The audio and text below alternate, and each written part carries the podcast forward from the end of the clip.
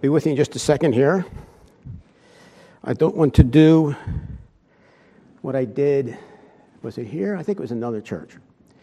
I was preparing a sermon and wrote it out and didn't like it. So I started, made, made the second one.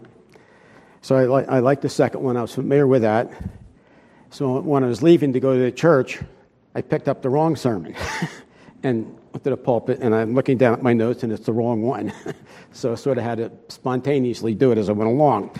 Well, I have my notes here today, so uh, so I feel good about that. So that'll help things out very much. Now, today, uh, the text I'm going to be speaking from here is Romans. As, we, as you've noticed, I've been going through Romans verse by verse, is what I'm doing here. And so we're looking here today in Romans chapter 1, and um, we're going to be looking here into verse 22. Romans uh, only has eight words. So, how can we be doing this? Now, here's a little thought, though, you might want to do. What I, as I say, what I've been doing is uh, one verse every Sunday. I've been doing this on, for Romans. Now, here's a challenge I'd like to give to you memorize these verses. And if you know, if you memorize just one verse, I come here once a month. If you just memorize one verse a month, in time, you'll have, you can have the whole chapter memorized. And nothing is more helpful than having God's word in your heart. You can memorize it. I know if I can do it, and I can do some of these things, I can't do it all, but like, like okay, so Romans 1 is one. Uh, Paul, a servant of God and of the Lord Jesus Christ. All right, did I get that right? Yeah, okay. So I got verse 1 down. Uh, but it goes on, which he had promised before by his disciples, and, and uh, goes on this way. So memorize these chapters. So here, today would be an easy one. We're looking here, Romans chapter 1 and verse 22. Perfect, professing themselves to be wise, they became fools. So any of us can memorize that. And so, and how do you memorize a verse? Just many ways. You can put it in a three by five card and carry it in your, in, in your pocket. When you come to a stop sign, you're driving or something, or a red light, get it out, go over it quickly, put it back, and as you say it each day, after a while it'll start to stick and then and then go to verse 2 and verse 3 and then you're learning to memorize large blocks of scripture and they really have meaning meaning strong obviously strong meaning in god's word okay so we're going to look today in romans chapter 1 verse 22 and before we look at this because this is god's inspired inerrant infallible word let us pray together. Our Father, we come now to worship you. We're coming here, first of all, thanking you that you have saved us, uh, we admire your power that you're able to keep us saved. And now we want to, to worship you. And we ask, Lord, during this time, genuine worship will occur. That this will not just be a lecture or just a speech about Jesus and the Bible, but rather this will be a time when the Holy Spirit will use these words to, to encourage our heart. Perhaps someone came here today and, and they're, they're sad or, or they're, they're discouraged. So we pray that you'll take these words and give them encouragement. Perhaps there's someone that has a important decision to make, and they do not know whether to go to the left or to the right, whether to say yes or say no. We ask that as a result of being here during this time of worship, you'll speak to their heart and give them direction as to what to do, what to say, what not to do. In other words, Lord, we're asking for you to minister to our hearts today. No doubt there's a variety of needs here, but we present them to you and we go forward now in faith and optimism, knowing you'll minister to our heart this very hour. Now we pray this through Christ our Lord. Amen. Now, in, as I mentioned to you earlier, look, looking here in verse number 22, professing themselves to be wise, they became fools. Now, that would be a good memory verse, right? Only eight words. You can put that one down and learn that very quickly. Um, these eight words are about what we call the natural man. Now, a good description of the natural man is there in 1 Corinthians 2.14. The natural man receiveth not the things of the Spirit of God because they're foolishness unto him, neither can he know them because they're spiritually discerned. And that's what this verse is about today. And, and actually, the whole setting here is about the natural man. He could be religious, he could be friendly, but he's unsaved. And Scripture refers to him, as I say, the natural man. In the text we're going to be looking into today, there are actually seven indictments against this natural man. We want to look at this and um, just see what God has to say about this. And now, in the context, we want to start with that context, looking here in verse number 21. And then we'll move forward into verse 22. Now, we've looked at verse 21 with you before, so I'm going to be brief because I want to actually focus on actually what do we do after uh, the, the events of verse 21 and 22. So if we look here in verse 21 and just divide it into little segments so that we can break these things down and understand them, the first thing we, we find here in verse 21 when they knew God. Now, if we're going about this in a, in a way of deep study and understanding, we ask ourselves the question when who knew God? Who's that talking about? Well, if we look back in verse in, in God's word, going back to verse 18, it tells us He's, what he has in mind is the ungodly and the unrighteous, which is labeled there in verse number 18. So when they knew God, and actually it really means when they knew about God, they did not know God as a Savior, as their Lord, but they, but they knew about the concept of God. I believe the stronger understanding there. That when they knew God, going then, next phrase, they glorified Him not as God. In other words, they acknowledged God, the concept of God. They, have not, they were not atheists. The people that he has in mind are not atheists. They acknowledge a concept of God. But they had the attitude of one which is expressed in Luke chapter 19, verse 14. You might want to look that up later. Luke 19, 14. And the, and the person you're giving the talk says, We will not have this man to rule over us. In other words, that's the attitude toward Jesus. We're not going to have him rule over us. I have my way, I'm going to do my thing, and that's just the way it's going to be. People who, who adopt this attitude, and there's many of them like that, many times they flee to religion.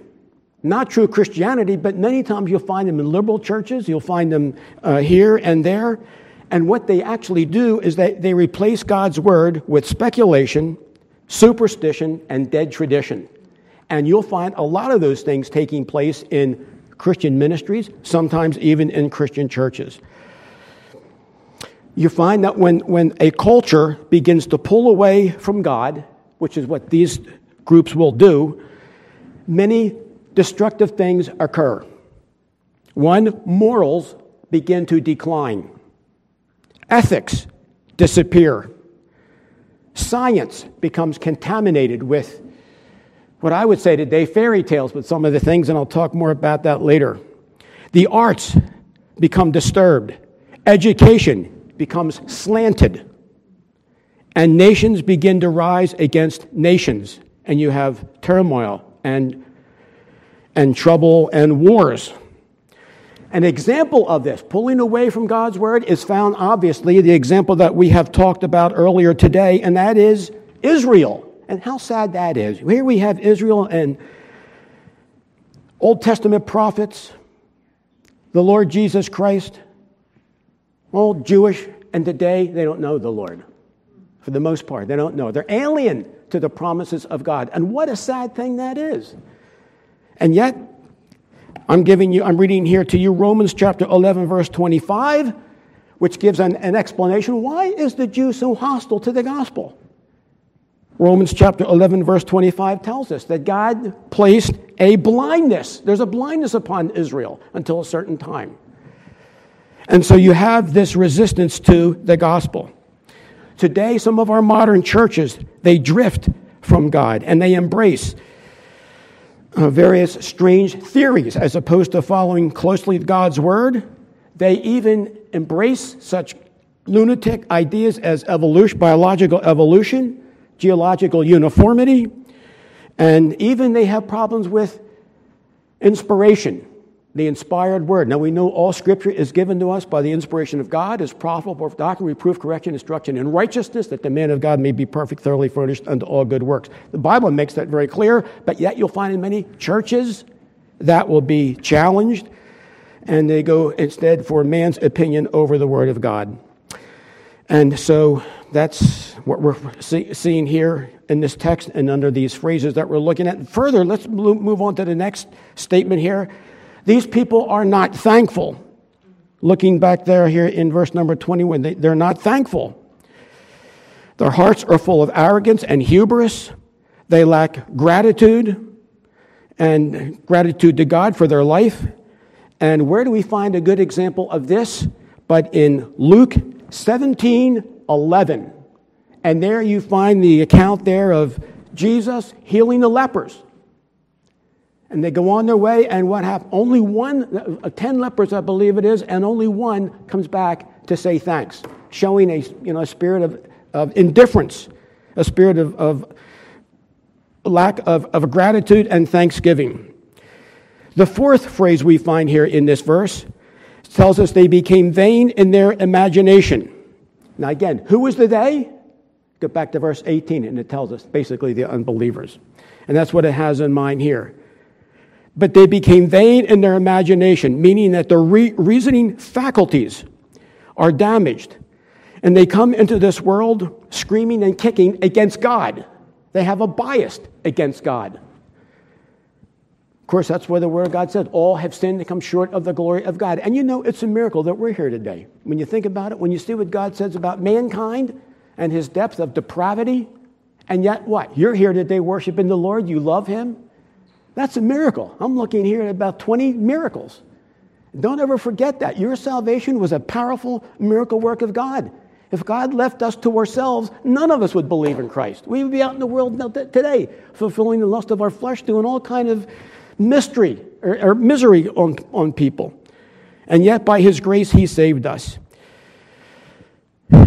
It tells us they became vain in their imaginations. We just looked at that. Number five thing stated here is that uh, their foolish heart was darkened. Now, this is a heavy statement. Of the sinner, he's saying their, their heart's foolish, but also it's darkened. The foolish heart becomes darkened. And this is making reference to what Scripture calls a reprobate mind. And we'll look further in, in the reprobate mind when we come to verse 28. And at the rate we're moving, the way I'm moving with this, that's going to be a couple years. But no, just kidding. But but you go back to verse uh, Romans 1:28 speaks about a reprobate mind. Now, what is a reprobate mind? Again, we'll get into that in detail a bit later. But a reprobate mind refers to one who will never get saved. It's never going to get, unless God interrupts it dramatically. We're talking about people who never get saved. They have a reprobate mind. Look that word up when you have the chance, and you'll find a very interesting reading about the meaning of a reprobate mind. And the reprobate mind, while it's in a state of reprobation, cannot respond to God. It's not that the reprobate chooses not to respond to God. The reprobate can't respond to God. That's how, depth, how deep his depravity becomes. Moving on. The sixth thing we see here professing themselves to be wise, they became fools. And of course, that's the main text I was wanting to share with you today. They professed themselves to be wise, they became fools. In other words, their foolishness led them, as we're going to see in our context, to idolatry. On this verse, William Barclay, on his commentary in Romans, and on this verse makes this statement. I just thought he can say it much more eloquently than I, so I'll just read his words here for you. He says that man makes an idol. He brings it he brings it offerings and addresses prayers to it. Why? So that his own schemes and dreams and aims may be furthered. His whole worship is for his own sake and not God's sake.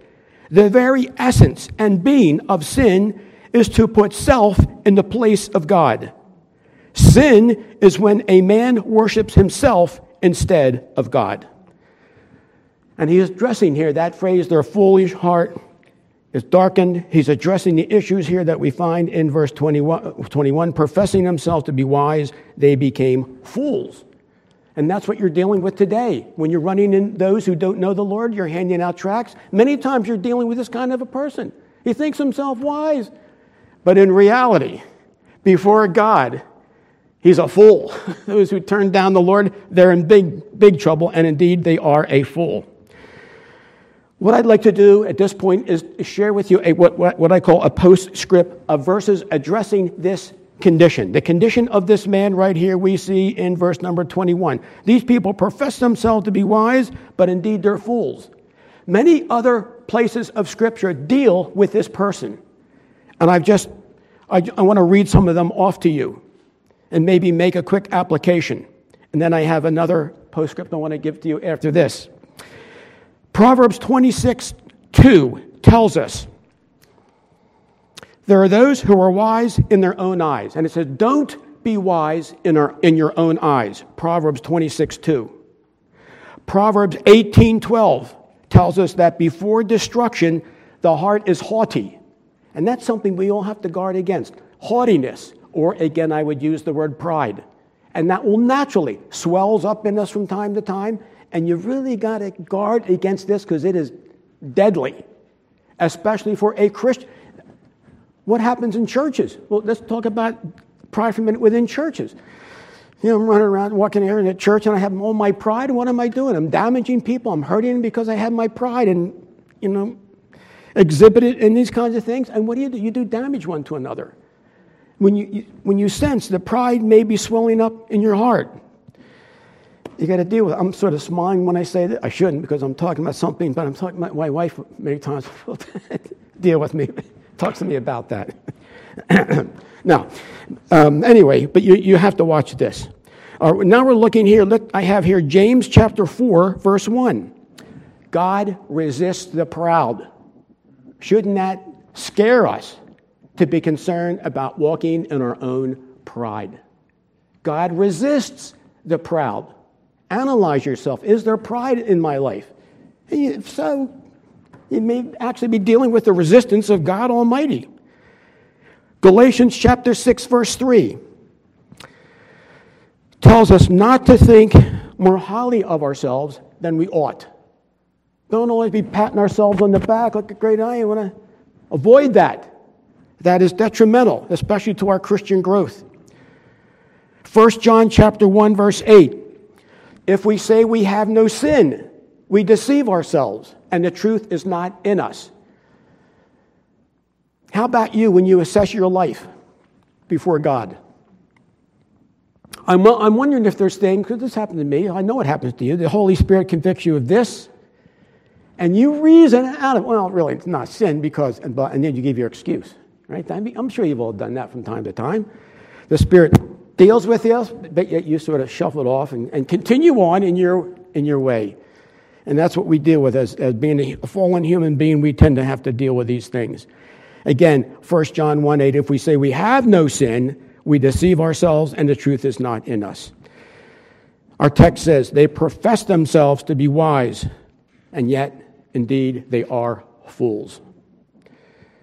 Second postscript I want to give to this, to this verse I, I want to share with you. I want to share just some, some words with you about fools and what I'm going to say here, um, I, I got to qualify these words.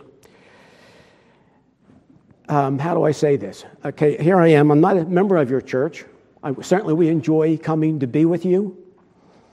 And, you know, we speak in various churches throughout the month, but this is probably one of our favorite places right here. This is, this is you know, you, I hope you understand this about yourself.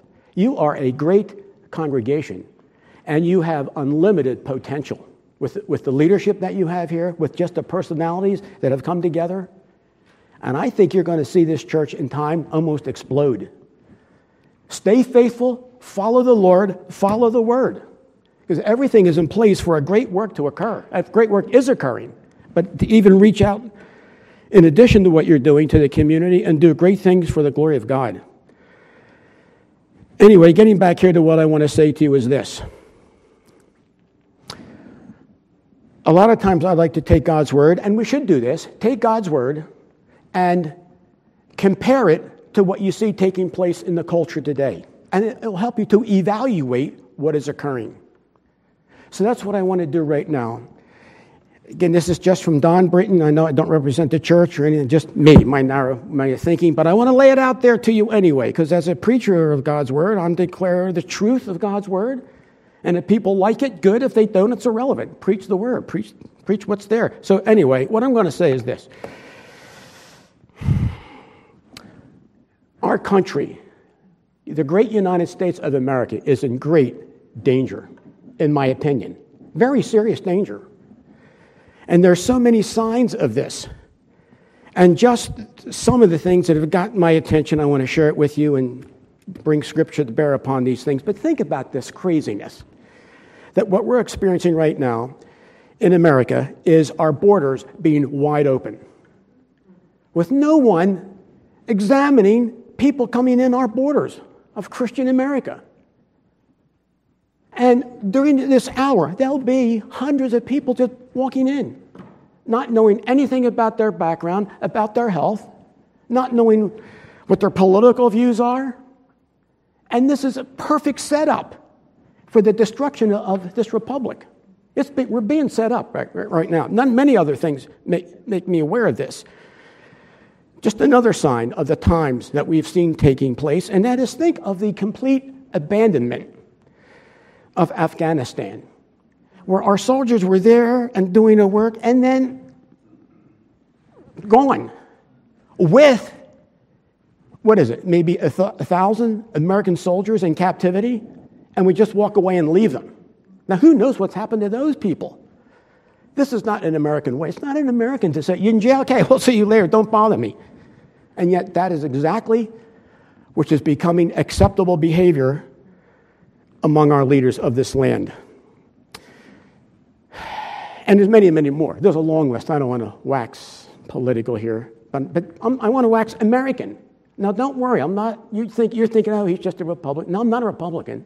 I'm not a Democrat. I'm, I'm Don Britton standing before God, and want to cast an intelligent vote, and that's it. And and share the truth as I see it, and compare it to God's word. Therefore, I say, yes, the United States of America is in great, grave danger, deeper than what, you, what we suspect, is my opinion. So here's the point, though. What should we do about this? What can you do about it? There are things that we can do about it, and that's just what I want. And it's very simple, but yet very powerful. What is that? Well, one is this Proverbs chapter 4 and verse 2 tells us to keep your heart with all diligence, for out of it are the issues of life.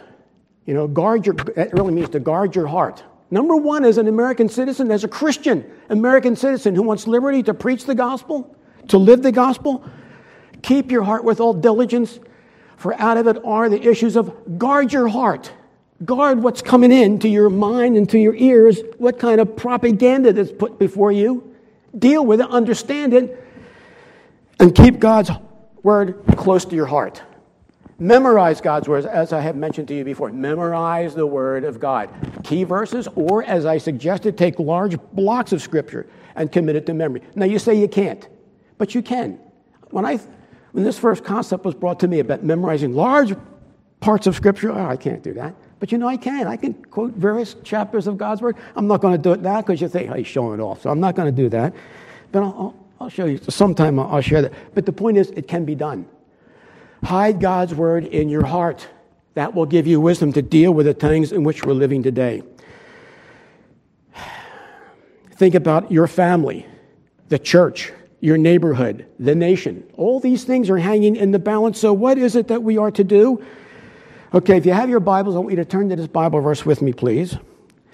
And it's found in Second Chronicles. Turn there, please, would you, for just a minute.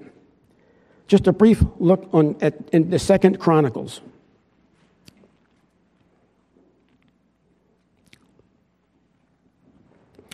Professing themselves to be wise, they became fools. That could be, that could be in the church, too. Me. we think we know it all. I'm Christian, and well, you can think yourself wise, professing themselves to be wise, yet they became fools. And you know, for a Christian, well, you know what that is? That's having knowledge, but doing nothing with it. That sort of makes us a fool. I have all knowledge of God's word. What are you doing with your knowledge of God's word? Well, I'm, you know, I'm, here. I'm, you know, you don't want to do this. You want to be engaged. Engaged, maybe you're hanging out tracts. Maybe you're engaged in prayer groups engaged in showing leadership here in the church. And you've got, as I say, that's happening here. You've got great leaders here, and you, I can see a wonderful work taking place, and I think a great potential future here in the church. So you're doing the things that the Lord calls you to do. We know this. Yet, how are we going to address this issue that I'm putting here before you? So you know that you probably all know what verse I'm going to make mention of, don't I? Don't you already know when I say Second Chronicles chapter 7 because this has a solution to the dilemma that I have presented to you. Second Chronicles chapter 7 and verse number 14. You I'm sure many of you have it memorized. Right? So let's just take this for just I'll be brief. Just take this with a few minutes. Notice the first phrase, if my people. Stop right there. Whatever this verse is going to say, it's addressed to the believers. It's addressed to his church, meaning it's addressed to you and me. this is a little personal letter to us. And so he's saying here, if my people, the Lord's people, those who he has redeemed, those who are serving him, those who are worshiping him today, God's people. If my people, what about them? Which are called by my name, Christians. We're followers of the Lord Jesus Christ. So again, making that specific. My people, called by my name, believers, people right here in this church here, and in sound biblical churches across the land. If my people, which are called by my name, number one, what? Humble themselves. You know, as we've, we've looked at this topic already a couple times this morning, we can be proud and arrogant or we can actually let the Lord humble us. And you know, sometimes our failures, and I'm sure from time to time we've all had failures, disappointments, and all that, but you know why you get that as a child of God? Because God's humbling you. There's many times He's got to set us down because if we had success in everything we did, you know we'd be walking around like this, thinking, oh, look, look how great I did. So there are times the Lord has to put us down to keep us humble. You know, when we're reading God's Word and we have pride and hubris in our heart, you can sit there and read it, but it's not really going to connect.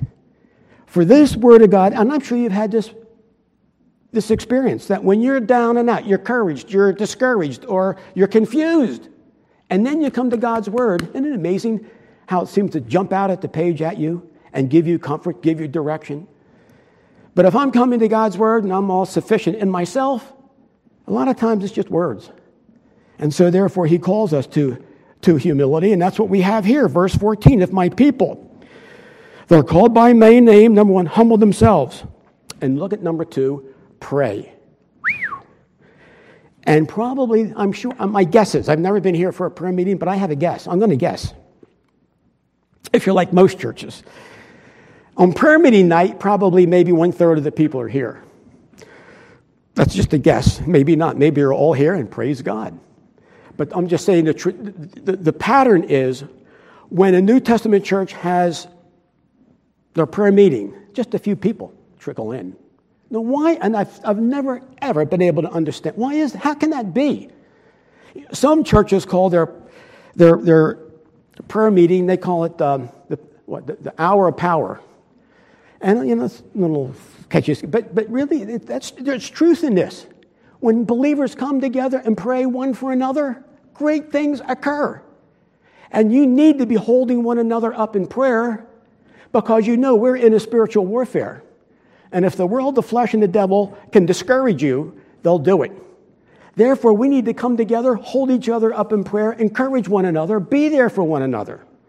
We can't be isolated, and if we're having a prayer meeting and three people show up, or five people show up, but wouldn't it be wonderful? You're having a prayer meeting, and all of you are here for a prayer meeting with regularity.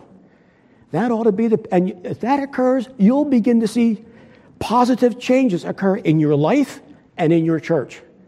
Prayer, it's a powerful weapon. And Jesus has modeled this to us numerous times. What is prayer? Just simply talking to God. Learn to talk to God, to pray as a church. Now, I know you go home and you pray. Good. You need to come together and do it together, praying corporately, one with another. Has a great power in this. And you learn what people are struggling with. You know how to encourage one another. And, this, and, and of course, the best reason is this is what the Bible teaches. Pray, use the word of prayer. Our Lord Jesus prayed. Moving on here. If my people, which are called by my name, will humble themselves, pray, and seek my face. Well, how do we seek the Lord's face?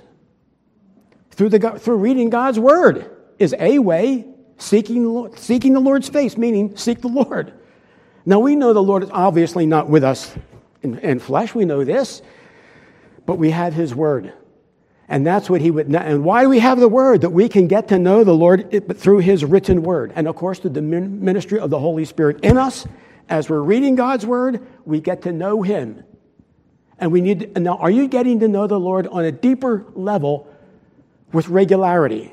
In other words, you should be a different person today than you were last year. Having received God's word, having repented of sins you insist on having, having been lazy and the things that we all struggle with. But as we grow in the Lord, and hopefully, look, a year from today, a year from today, hopefully, you and me and, and all of us will be different people than we are today as a result of growing in the Lord, as a result of, of, of, of drawing closer to Him. These things begin to change us in the positive.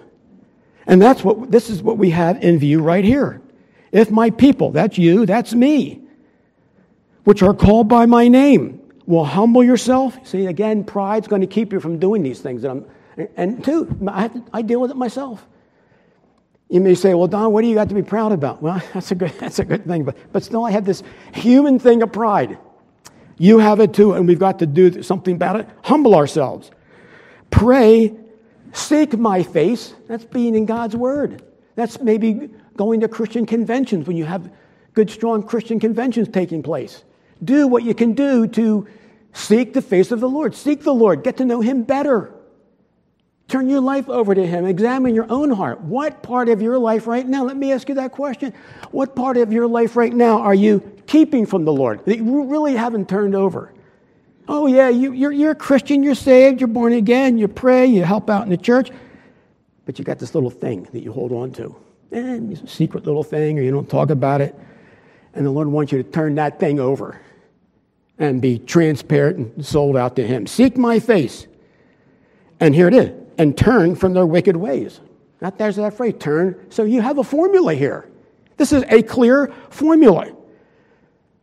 Humble ourselves, be people of prayer, seek the Lord's face, and turn from our wicked ways. Well, you say, well, Don, you're talking to church here. You're talking to church people. We don't have any wicked ways. Really? I wonder if that's what the Lord would say. And I, why do I say that? I don't know your life, but I know this. You're in the flesh, like I am. You're people, and we all struggle. And I'm sure nobody here is perfect. We struggled, we failed. Okay, what do we do when we fail? There's a, there's a remedy for this. Okay, none of us are perfect. We're all going to screw the thing up from time to time. So, what should you do then? Hold your head down. Oh, I guess I can't, I really can't help out the church because I struggle with this or I can't. No, the Bible tells you what? 1 John 1 9, you should have that memorized. If Vicky's shaking her head, can you say that to us? She won't say it. No, I, I caught her.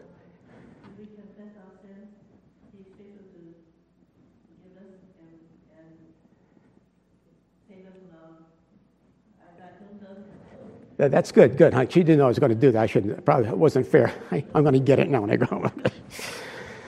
if we confess our sins, he is faithful and just to forgive us our sins and to cleanse us from all unrighteousness. But you got to confess it. And you know, when we confess it, don't make an excuse. Oh, Lord, I lusted after that woman. But you know, I mean, and no, that's wrong. Okay, Lord, I sinned. I stole that flashlight from somebody's garage or what. The things that are in your life. Name it. You're guilty. You did it. I did it. Forgive me of this, Lord. I was not patient with my wife, Lord. I'm guilty of this. Now what? Forgive me. Seek the Lord's forgiveness. And then you know what? What does that tell us then? If we confess our sins, He is faithful and just to forgive us our sins and to cleanse us from all unrighteousness. You know what that means? That means that the sins I have, but I don't confess, either I forget about it or whatever, this, this slate is wiped clean.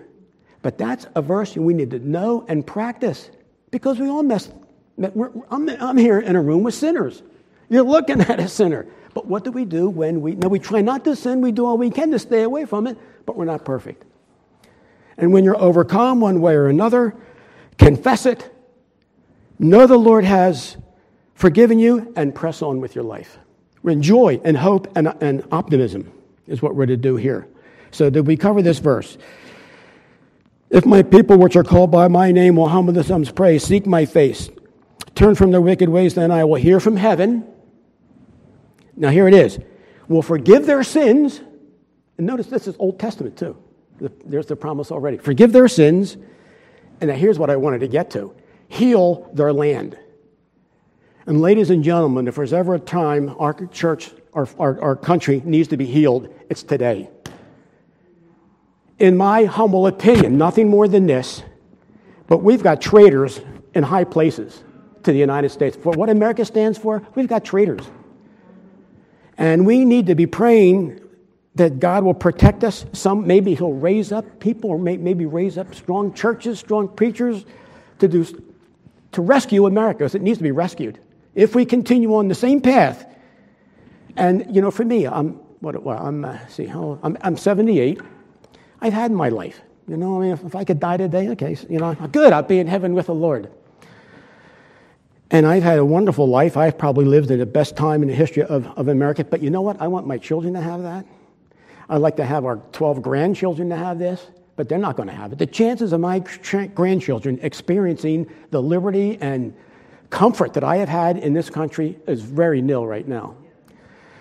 And so that's one motive for me to be preaching this for them, but for the glory of God. And simply it's right here in God's word. Hear this again. Can I read it too many times? If my people, which are called by my name, shall humble themselves, pray, seek my face, turn from their wicked ways, then I will hear from heaven, and I will forgive their sins, and here to heal the land. Wouldn't it be wonderful to have our land healed? Now, how, what do you picture as a healed land? Think about this our politicians are spending us into oblivion. You realize that. My, my children and grandchildren will be paying this price of this ridiculous trillion dollars indebtedness. And it goes on year after year after year, and nobody's holding it. Just how could you run your house that way? You would be kicked out of your house so fast. And yet, this is what these people we send them to Washington, D.C., and give them big salaries and all this, and they sell us right down a drain. But we have hope. We've got God's Word, and we know that America was founded on God's Word. And as we turn back to God's Word and follow Him and witness boldly for Him and live holy lives, He'll guide us. He'll give us direction. He'll give us the leadership that we need. But I'm just sharing with you where, what I, what I, as I see it, where we are today. Finally, let me just give one other verse here, or two. Let me just give you one other one here. What do we do in light of this? As I've said, live for the Lord, share the Word of God. And here's something Second Corinthians chapter 13. Well, you know what? I guess we should turn to this. Let me, instead of saying it, I'd like you to turn to that. Let's look at that. I have it now. I know what it is, but I want you to see it in black and white. Second Corinthians chapter 13. And this, this verse is about what do we do? Having shared these things with you today, having shared the fact that we find in Romans. Professing ourselves to be wise, yeah.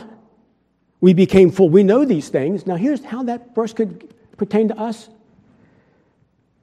Professing yourselves to be wise. Hey, I'm a Christian. I know the, I know the Word of God. Blah, blah, blah, blah, blah, blah, blah. Okay, my question is then, what are you doing about it? And that's, I guess, that's the force that I want to use this verse for us. Okay, we know these things, but what's the action? What are we actually doing?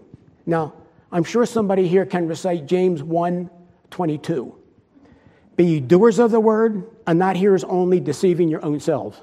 Right? You know, if we come to church, hey, sing the hymn, praise God through all, and, and, and preaching all this stuff, and we go home, but don't do the work, you're deceiving yourself. Because you know what? If the Lord is in your heart, if you are truly saved, these words will turn into action. What happens in many churches? The church is filled up with people who aren't saved. They like nice music and want to be socially acceptable and all this, but their heart has never been circumcised. And so they'll spew all these things, but nothing ever gets done. And that's what we've got to guard against. James 1.22, be doers of the word, not hearers only, deceiving your own self, but actually getting getting aside here, looking here into 2 Corinthians chapter 13, and I'll make this my final verse as they go on and on and on. and on. And you're thinking, when is this guy going to shut at me? Shut me. He throw a rotten tomato at me, so I'll duck it, and I'll know it's time to stop. But 1 Corinthians, no, no, 2 Corinthians chapter 12, verse 5. Powerful, powerful, what? Uh, no, no, I want, I want 2 Corinthians chapter 12, verse 5. Did I say 13 or something? Uh, excuse me. Okay, so let me say it again. Let me mix you up yet again. Ephesians, no, I'm kidding. So we're looking here into 2 Corinthians chapter, excuse me, I'm wrong. My hand was blocking it. Yeah, 2 Corinthians chapter 13. Go back to that 13 and verse 5. Here we are. Examine yourself whether you be in the faith. Now, you know, you may be offended if I were to say that to you. I mean, you've been here for years, and who am I to come up here and say, you should examine, are you really saved? That's really what that is saying.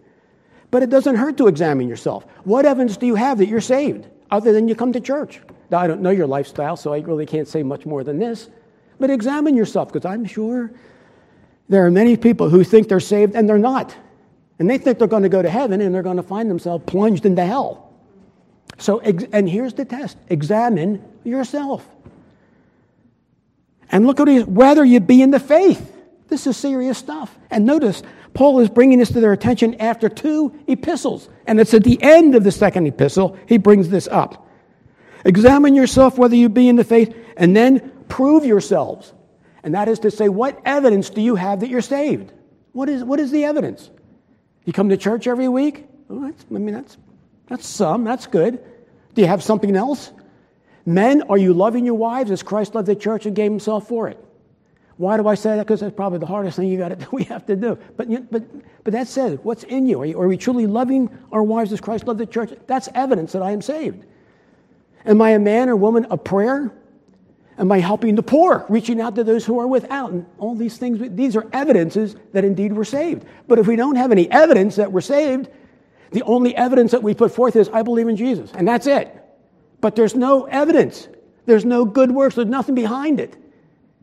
This question may be good for you if that's your condition. Examine yourself whether you be in the faith. And then he says, to prove your own selves. You know, prove it. And how are you going to do this? But by your works, by what you actually do for the Lord Jesus Christ. Know you not that your own, your own bodies, how that Jesus Christ is in you, except, there's that word we talked about earlier, except you be a reprobate. And again, I'm not going to elaborate on it because I want to encourage you to do that. Do some work on this thing, the reprobate. It only comes up a few times in Scripture, but it has a very deep meaning. So, again, I just want to say to you and to me and all of us here to examine ourselves, making sure we are in the faith and, and following and serving the Lord as we should. Um, okay, I wrote down one other verse. So let me just share that with you quickly, and then I, I will conclude. so, this is a verse found in Acts chapter 8. So, would you turn there? Acts chapter 8. See if I can say this. Oh, yes, it's beautiful. Acts chapter 8.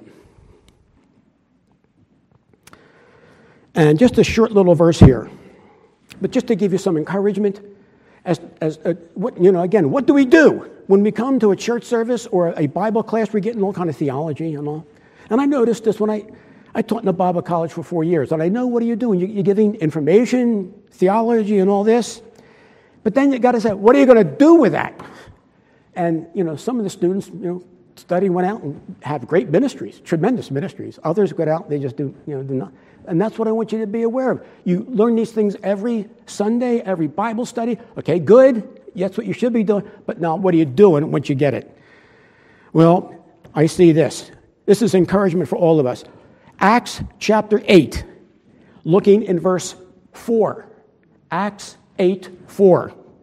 Therefore, they that were scattered abroad went everywhere preaching the word. And that's beautiful. You know, they were, the, Christians were under um, severe attack by the world. And so the church scattered. But as they scattered, they didn't say, oh, no, what are we going to do? I had to leave my home, just like you see a lot of refugees did. But no, as they went, they preached the word. And that's what you want to do. As we go about our task every day, be ready to share the word, to live the word. And I love that phrase there. As, what, what is that now? Let's read that again, and I'm going to close here. Um, Therefore, they were scattered abroad, or they that were scattered went everywhere preaching the word. See, as they went, they preached. They didn't have to have a special meeting or special situation. No, as wherever you are, as you go, share the word. And you can share it verbally, you can share it as the way you live, you can many ways of sharing God's word, handing out tracts and so forth. Okay, so anyway, I've said what I want to say here, and I pray that will inspire us to do things, be active, and do things for the glory of our Lord. And um, sharing these things with you because The natural man receives not the things of the Spirit of God, they're foolishness unto him, neither can he know them. That's with who you work with. Professing themselves to be wise, they became fools. Would to God that that does not describe us. Thinking we're just doing something, but in fact, nothing really is getting done. Let's pray. Our Father, we say thank you for bringing us together today. Thank you for this beautiful room. Thank you, Lord, for these wonderful people that you have assembled and brought them together uh, under the, the Bible Presbyterian Church of Bel Air. And uh, what are you going to do with this church? Well, I see that you're bringing significant people here. These are not just run of the mill people, these are significant human beings. And this, this excites me as I think about this. Lord, I pray that you will continue to guide them, give them love one for another, uh, take out the pride. If there's any pride in, our, in this congregation, take it away, O Lord. Draw us close to you. Help us to repent of our sins. The sins, in fact, let me just close right now to be quiet for a minute and invite you. And I'm, I'm talking about myself as well. Right now, think about what may be a sin in your life. Something where you're messing around with you ought not be. Or something you should be doing and you refuse to do it or you're doing something that you ought not to do. Right now, in this quietness, talk to the Lord about your life and those matters.